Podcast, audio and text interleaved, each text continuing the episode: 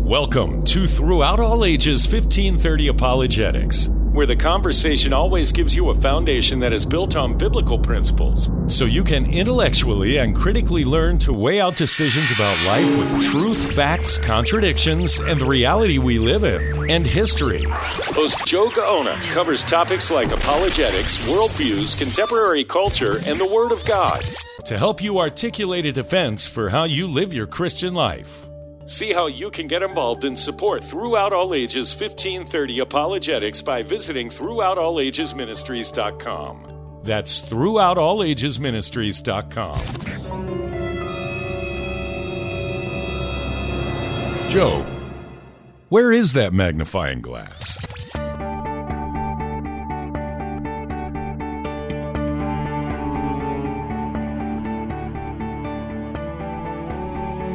How you doing today? This is Joe with 1530 Apologetics and we're here to intellectually think about who we are and does it make sense as we weigh it out with truth. We're going to look at history, science, archaeology, and philosophy. And as we look at the reality that we live in, let's weigh out our worldview and see if it makes sense. Today, our conversation, we're going to talk about a topic that a lot of people have been declaring over the last, especially the last two decades, is who are you to judge me? Or, no, I can't judge no one. So I want to start here. As men and women made in the image of God, we find ourselves judging from the moment we wake up out of bed. We judge our thoughts to see if they are consistent. We look at the dog or the cat to verify if this is what we actually see. Is, is this our dog? Is this our cat? We judge the coffee we made this morning. Does it taste the same as the day before? Questions from our loved one is judged continuously and sometimes asked again throughout the day. Was it consistent? Was it true? Did it make sense? Whether we are aware of it, our minds are judging everything around us every single moment and every single day.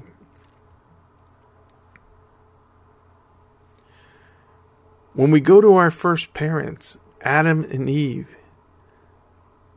that they begin to have to make a judgment call between right and wrong, obedience or rebellion was on full display.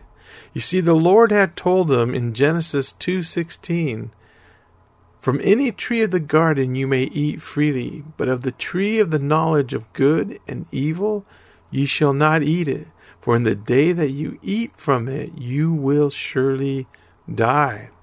This was the first great covenant transaction between God and man. I want to give a full account of what the Bible has to say about judgment. The Bible talks about one man's disobedience, that was Adam, that many were made sinners. And even so, through the obedience of one, Jesus Christ, that many will be made righteous. Here we understand the headship of man, the parents of a human family, the human race, that man governed the whole human race. And so whatever the man did would pass on to the next generation and to the next and to the next. Now, we knew, or they knew, Adam and Eve, that they were in direct violation of the law of God. And he was a sinner. And God said, For dust thou art, and unto dust thou shalt return. So from the very beginning of mankind, there was a consequence for sin. And that consequence will show up as baggage in our life or in the life of those closest to us, but we will see that ripple effect even go out to our neighbors. Now, as we look at the sons of Adam and Eve, it says that Cain murdered his brother and that his countenance fell. And God told him, Listen, Cain, if you do well, Genesis 4 7, you will not will you not be accepted? But if you do not do well, sin lies at the door. You know, every one of us, sin lies at the door. And it's ready there to deceive us, to trick us. It tells us the old serpent, Satan, comes to rob, kill, and destroy. And have you noticed the culture today? They want to say things like, unless you are a woman, who are you to judge me and tell me I can't have an abortion? If you've never been a drunk, who are you to tell a drunk how he should live? And the college campuses have a majority of students buying in to this ideology. Finally, we have the crowd in the world and even inside the church that says, Don't judge me. Or the Christian that looks with this little smug look on his face and says, No, I don't judge other people. Who am I to judge people? Well, guess what? If you're an atheist, a skeptic, and have no objective truth, then it's your opinion. And it's against anybody else's opinion. And I understand that. But if you're going to adapt that worldview, remember every time you make a wrong or right judgment call on your relationship, on your children, or about society, you are actually jumping onto the Christian worldview.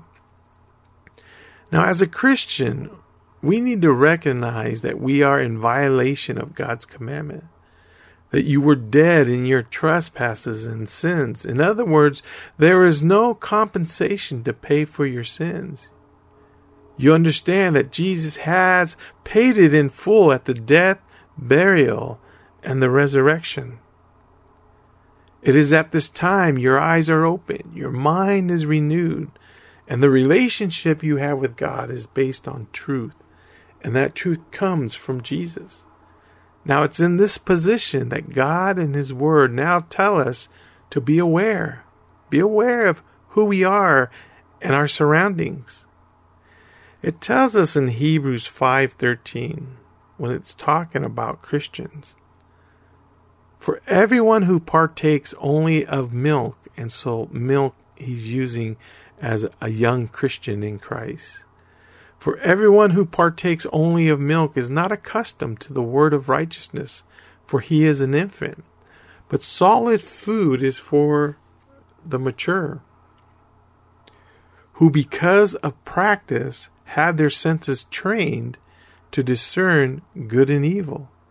Because of practice, they have their senses trained to discern good and evil. Now, this training needs to take place. And let me remind you, this is to discern good and evil, diametrically opposed to each other. That this word discern, the definition is the faculty of the mind for perceiving and understanding and judging.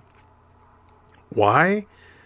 Because God is saying in His Word, those who are babes in Christ, those who are newbies in Christ, are not used to discerning good and evil, wrong and right. As they begin to read God's Word, a process begins to develop. The young Christian will begin to understand she needs to develop these skills. You know, Jesus told us that we do not judge according to appearance, but judge with righteous judgment. He tells it to every Christian that we're to judge with righteous judgment. The question is, how do we get a discerning of righteous judgments? Well, here I have put in three categories of some absolute truths that we can judge by, and we can know that they are true. Now, whether you're a newbie or a mature Christian, you will have to be established in this foundational truth. For instance, we know that the Ten Commandments are absolute, that we know that if a man lies, steals, cheats, or murders, or if he's committing adultery, these things are wrong. Now, there is a difference between homicide murder and premeditated murder. Premeditated murder is if you just right out knew you're going to kill someone and you kill him. Sometimes it could be that a, a child is conceived in the belly of the mother and she aborts it, that is murder in God's eyes. There is no way out of that. When we talk about adultery, that we know that adultery is wrong unless someone has went out on the man and woman they're married to, then God says that they can have a divorce because of adultery. So, number two, there are fundamental truths about who we are as human beings made in the image of God.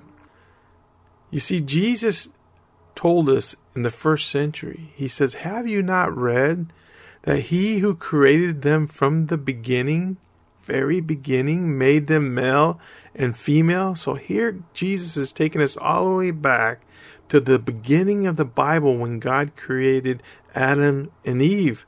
And he said, For this reason a man shall leave his father and mother and be joined to his wife, and the two shall become one flesh. And so we see that Jesus wants to make a fundamental truth here, and he takes it all the way back to the beginning of the Word of God. And we're going to see the Bible do this over and over again. And Jesus goes on to say, So they are no longer two, but one flesh. And what therefore God has joined together, let no man separate. Matthew 19 4. You see, the man and the woman were created to sustain life on earth and to become one. And what God had joined together, let no man separate. From the beginning, God made this clear, and Jesus confirmed this 2,500 years later. This was not just about two individuals, this was a fundamental truth. We can know this for certainty. Nowhere in the whole of the Bible does God or Jesus ever direct individuals, men with men or women with women, to become one in a covenant agreement of marriage. We are told in Matthew 19 that the disciples were dismayed that God that God never intended men and women to divorce except for committing adultery. And they said it's better not to marry at all. And Jesus looks at him and says, Well, if you're going to feel that way, then I want you to know there are eunuchs who were born that way from their mother's womb. And there are eunuchs who were made eunuchs by men. And there are eunuchs who did it for the kingdom of God. Now, if you're going to choose one of those, that's fine, but that'll be up to you. I prefer you to get married. Come with us to the second part as we talk about do not judge one another. This is Joe with 1530 Apologetics, and we'll see you in the second half. Don't go away because there is much more to come with Throughout All Ages 1530 Apologetics on K Praise. Throughout All Ages Ministry, 1530 Apologetics goes into the public high school to build up the student's character to intellectually think about their worldview and weigh it with truth. Studies show 75 to 85% of all college students who grew up in a Christian home are walking away from their faith. For more information about 1530 Apologetics, go to throughoutallages.com. Join Creation Fellowship Santee's Apologetics Speaker Series Thursdays at 6:30 p.m. via Zoom. 1 Peter verse 3 chapter 15 says, "To always be ready to give a reason for the hope that we have." Creation Fellowship Santee's brand name apologetic speakers will do just that. Equip you with the knowledge and tactics to explain your Christian faith. Get equipped Thursday nights at 6:30. Learn more on Facebook and YouTube at Creation Fellowship Santee or email creationfellowshipsantee at gmail.com. Welcome back to Throughout All Ages 1530 Apologetics. And now, here's your host, Joe Gaona on K Praise. How you doing? This is Joe with Throughout All Ages 1530 Apologetics. I'm glad you could join us on the second part as we talk about Don't Judge Me. What God was saying is that it was the rebellion or the hardness of men's heart that God allowed divorce. Now, He never condoned it, but He allowed it. He went on to tell His disciples, that is Jesus, If you are saying it's better not to get married, well, the real reason I think you're doing this is because you're used to the traditions of men. You see, in your community, you would divorce a woman because of discomfort. Maybe she didn't cook right. Maybe she didn't look right. Maybe she wasn't listening too well. And so you wanted just to get rid of her on a scroll of divorce. And Jesus was saying, listen, that was because of the hardness of your heart. But I want you to see that Jesus took this all the way back to the beginning of the Bible. And we can see the same thing about adultery. You know, you always have people saying, well, Jesus never mentioned homosexuality in the Bible in the New Testament. He never said anything himself. But I want you to see this fundamental truth about adultery that goes back to the Ten Commandments of not only Exodus but Genesis. And it tells us this in 1 Corinthians 6 16. Do you not know that the one who joins himself to a prostitute is one body with her? For he says, The two shall become one flesh. So, where does he get that verse from? Where does he get that saying from? The two shall become one flesh. That goes all the way back to Genesis chapter 2 about the man and the woman. And here in 1 Corinthians 6, it says, If anyone gives himself to a prostitute or in sexual immorality, that you become one with that person. The two becomes one flesh.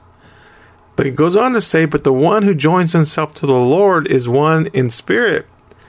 And then it goes on to say in verse 18, flee immorality. It's actually saying flee sexual immorality. You see, every other sin that a man commits is outside the body. But the immoral man sins against his own body when he does sexual immorality. And so we have to see that the two become one flesh, that they're talking about adultery here is actually sexual immorality.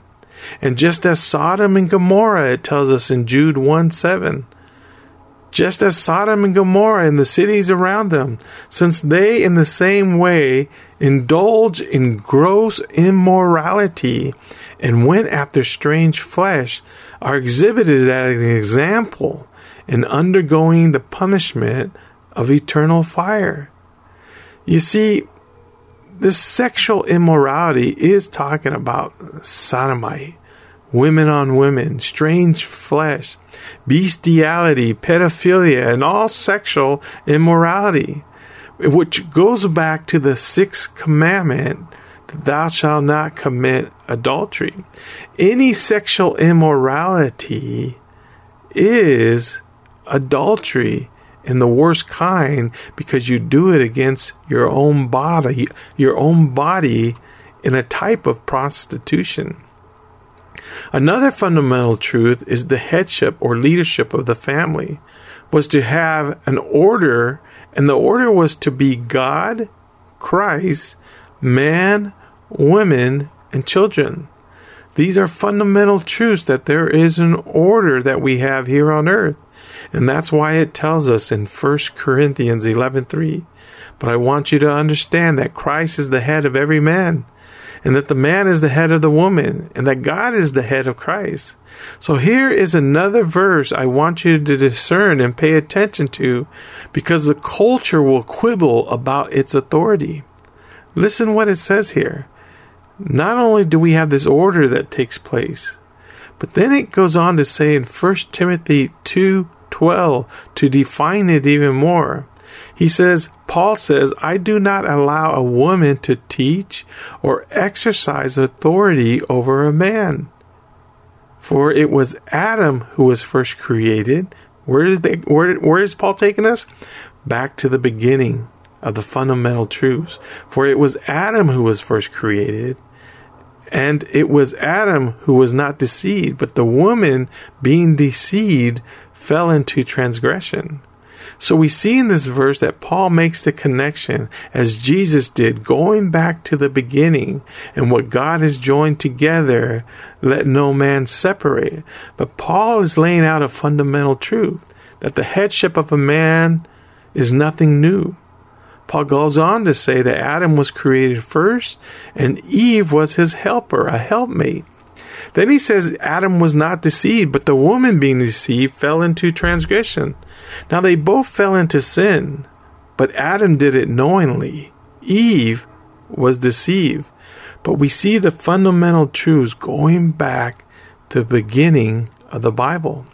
Another fundamental truth is the biological sex of a man or a woman, that this is their true identity, that it is through sin, confusion, dysphoria, the culture that the human clashes runs against these fundamental truths that God has laid down in Scripture. And then we get a gray area that God gives us. In this gray area, it goes on to say this in Galatians 5:13, "For you were called to freedom, brethren, only do not turn your freedom into an opportunity to sin in the flesh." but through it love and serve one another. For the whole law is fulfilled in one word is that you shall love your neighbor as yourself. It goes on to tell us in these gray areas that all things are lawful for me, but not all things are profitable. All things are lawful for me, but I will not be mastered by anything or brought under the power of anything. So these are areas where we go to church. Where, what church do we go to? Our friends. How do we dress? What movies and how can we act towards friend? Um, there's a long list of gray areas that God gives us. But at the end of the day, guys, there are these truths that we need to consider, that we need to judge rightly because they're in the Word of God. Now, I want to go to Matthew 7 because everyone talks about Matthew 7. And it tells us this do not judge so that you will not be judged. For in the way you judge, you will be judged, and by your standard of measure, it will be measured to you.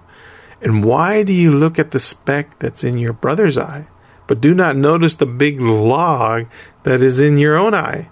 Or how can you say to your brother, Let me take the speck out of your eye, and behold, the log is in your own eye? You hypocrite! Jesus says, First take the log out of your own eye, and then you will see clearly to take the speck out of your brother's eye. So let's go through this, because this is the verse that everyone always memorizes. Do not judge. So it says, Do not judge so that you will not be judged. Now, most people memorize this verse, and a lot of Christians stop right on this verse and think the scripture is telling us not to judge anyone. And the verse goes on to say on verse 2 For in the way you judge, you will be judged, and by your standard of measure, it will be measured to you. Jesus is saying, don't fall into the trap of becoming haughty towards someone else's lifestyle and how they live and how they act. Don't sit there and pound on your chest and say, I'm glad I'm not like them. This is an immature Christian. The Bible talks about pride before a fall, that the tongue is hard to tame. And the verse goes on to say, and this is key, that why do you look at the speck that's in your brother's eye, but do not notice the log that is in your own eye? So here the Bible is telling us listen, when we look at other people, that we're not to get so prideful that we're looking at what they how they live that they shouldn't be doing this that they shouldn't be living this way. And all the meanwhile we're not even looking at ourselves. So jesus goes on to say why do you look at the speck that's in your brother's eye but do not notice the log in your own eye? You hypocrite but then listen to this he says first take this, the log out of your own eye and then you will see clearly to take the speck out of your brother's eye. So many of us read this scripture or hear a sermon, and the first thing we want to do is point it to someone else. We want to point it to, yeah, I hope that, I wish that person heard this sermon. But you know, the Bible tells us that we're to look at us first, that we're to consider who we are, that me and you are nothing outside of Christ. We're just like anybody else outside of Christ. That in gentleness and in fear, and sometimes a bit stern, we can ask the question when would it be a good time to talk to them? When would it be appropriate time to tell a stranger he needs Jesus? And we continually, and as we continually pull this log out of our eyes, we can take the stake out of our brother's eye. Remember, we need to first take this log out of our eyes, and then the Bible says that we can righteously judge as we begin to talk to people. And this is why we started off with the verse in the very beginning of Hebrews 5 that God calls, that God tells every man that they need to judge righteously. For everyone who partakes only of milk is not accustomed to the word of righteousness, for he is an infant. But solid food is for the mature, who because of practice have their senses trained to discern good and evil. And so every one of us needs to practice to discern good and evil. I hope you come back with us. This is Joe with 1530 Apologetics, and we'll see you next week with Throughout All Ages. Have a good day. That's a take, and this has been Throughout All Ages 1530 Apologetics. You can learn more about your host, Joe Gaona, how to support and get involved with 1530 Apologetics by visiting throughoutallagesministries.com. That's throughoutallagesministries.com. 1530 Apologetics is vigorously setting the pace to give easy answers to hard questions in the culture we live in. So be sure to join Joe at this same time next week for more biblical principles to help you intellectually and critically learn to weigh out decisions about life with truth, facts, contradictions, the reality we live in, and history. This has been Throughout All Ages 1530 Apologetics on K Praise.